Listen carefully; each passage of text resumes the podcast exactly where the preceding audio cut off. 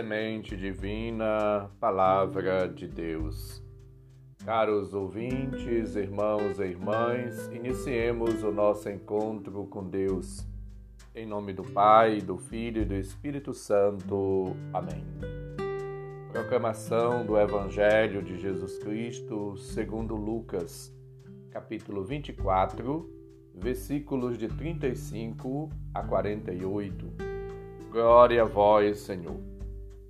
Naquele tempo, os dois discípulos contaram o que tinha acontecido no caminho e como tinham reconhecido Jesus ao partir o pão.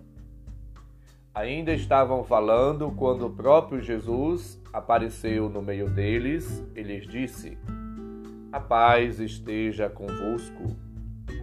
Eles ficaram assustados e cheios de medo pensando que estavam vendo um fantasma.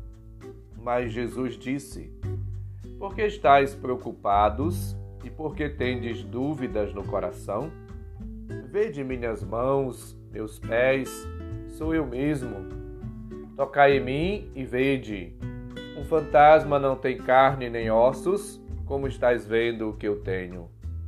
E dizendo isso, Jesus mostrou-lhes as mãos e os pés mas eles ainda não podiam acreditar, porque estavam muito alegres e surpresos.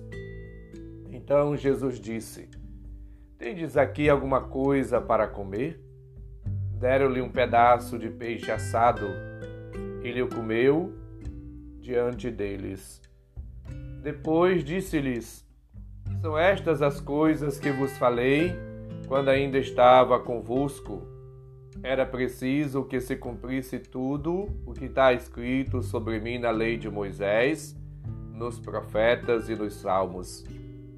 Então Jesus abriu a inteligência dos discípulos para entender as Escrituras e lhes disse: Assim está escrito: o Cristo sofrerá e ressuscitará dos mortos ao terceiro dia e no seu nome serão anunciados a conversão e o perdão dos pecados a todas as nações, começando por Jerusalém. Vós sereis testemunhas de tudo isso. Palavra da salvação. Glória a vós, Senhor. Jesus agora se apresenta, se revela, se encontra no meio dos discípulos ressuscitado. Ele não é fruto da fantasia, ele não é um fantasma, versículo 39. Ele está de fato aí, de maneira concreta, real, presente no meio dos discípulos. E ele recorda que ele, o Messias devia sofrer muito ressuscitado entre os mortos ao terceiro dia. Diante da dúvida de que ele realmente está vivo, pede aos discípulos: Vede as minhas mãos e os meus pés, sou eu mesmo. Tocai-me e olhai, que o espírito não tem carne nem ossos, como verificais que eu tenho. Versículo 38. E ainda insiste: Tem alguma coisa para comer? Versículo 41. Outra prova é espiritual, fundada na inteligência da palavra nas Escrituras. Assim está escrito, versículos 46 seguintes. A Páscoa de Jesus é o sentido da história de Israel. É o fundamento da fé da igreja, da sua obra missionária. Em seu nome havia de ser anunciada a conversão para o perdão dos pecados a todos os povos, versículo 47. Jesus, portanto, agora está vivo, ressuscitado. Ele envia a comunidade representada pelos apóstolos em missão. Devemos caminhar com Jesus. Ele é o verdadeiro consolador do povo de Israel, o restaurador de todas as coisas virá a segunda vinda para abençoar a todos e para julgar.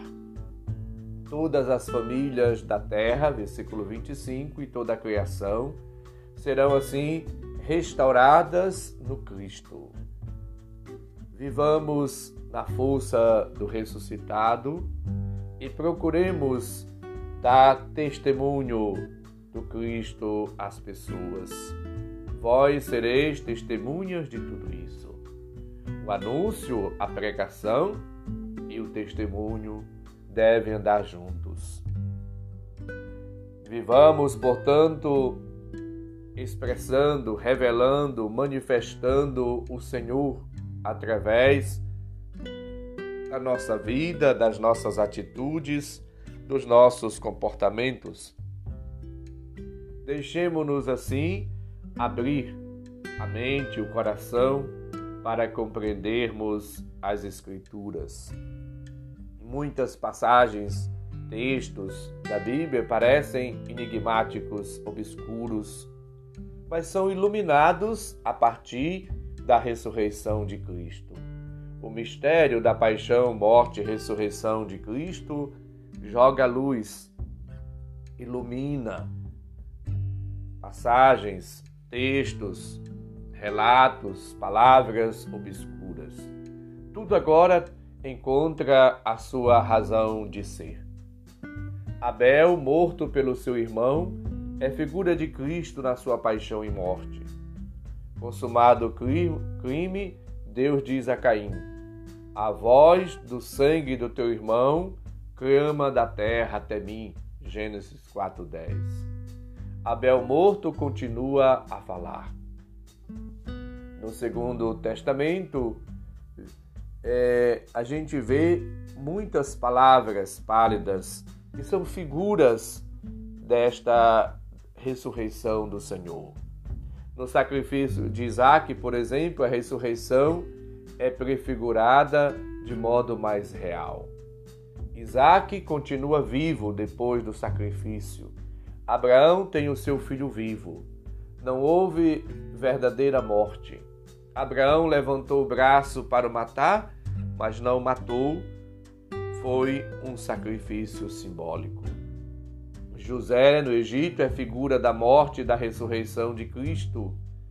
No Egito, acolhe vivos os irmãos que o quiseram matar, tal como Cristo acolhe os irmãos depois da paixão que sofreu pelos pecados deles. José abriu aos irmãos as riquezas de um mundo novo, tal como Cristo ressuscitado abre aos homens as riquezas do reino de Deus. Também no caso de José, a morte não aconteceu realmente, mas foi simbólica, pois foi lançado ao poço. Muitas outras passagens simbólicas representam o mistério da Páscoa, tal como o templo destruído e reconstruído depois do exílio. A Páscoa de Cristo realiza e ilumina todas as profecias e prefigurações antigas. Jesus, enviado na plenitude dos tempos, é obediente ao Pai e presta o seu serviço em prol das multidões. Ele veio para ser servido? Não. Veio para servir e para dar a sua vida em resgate por todos. Lembra-nos Marcos 10, 45. Jesus é solidário para com todas as pessoas. É o novo Adão. Revela o amor de Deus e anuncia o reino. Um reino novo, um reino de paz, de justiça, de santidade, de verdade. Um reino que é oferecido gratuitamente a todos.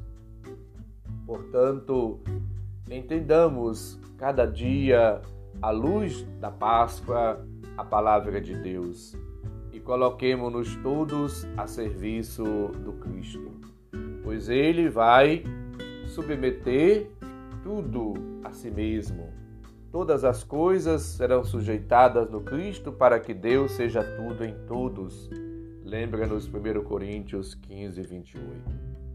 Jesus morto e ressuscitado ele abre a mente e o coração dos discípulos de cada um de nós, caros ouvintes, para compreendermos as Escrituras e ficarmos assim admirados diante do reconhecimento do seu amor e do mistério que ele mesmo assim revela e dá a conhecer a todos. Supliquemos as luzes, as graças e as bênçãos de Deus e deixemos-nos assim iluminar a mente e o coração pela luz do ressuscitado.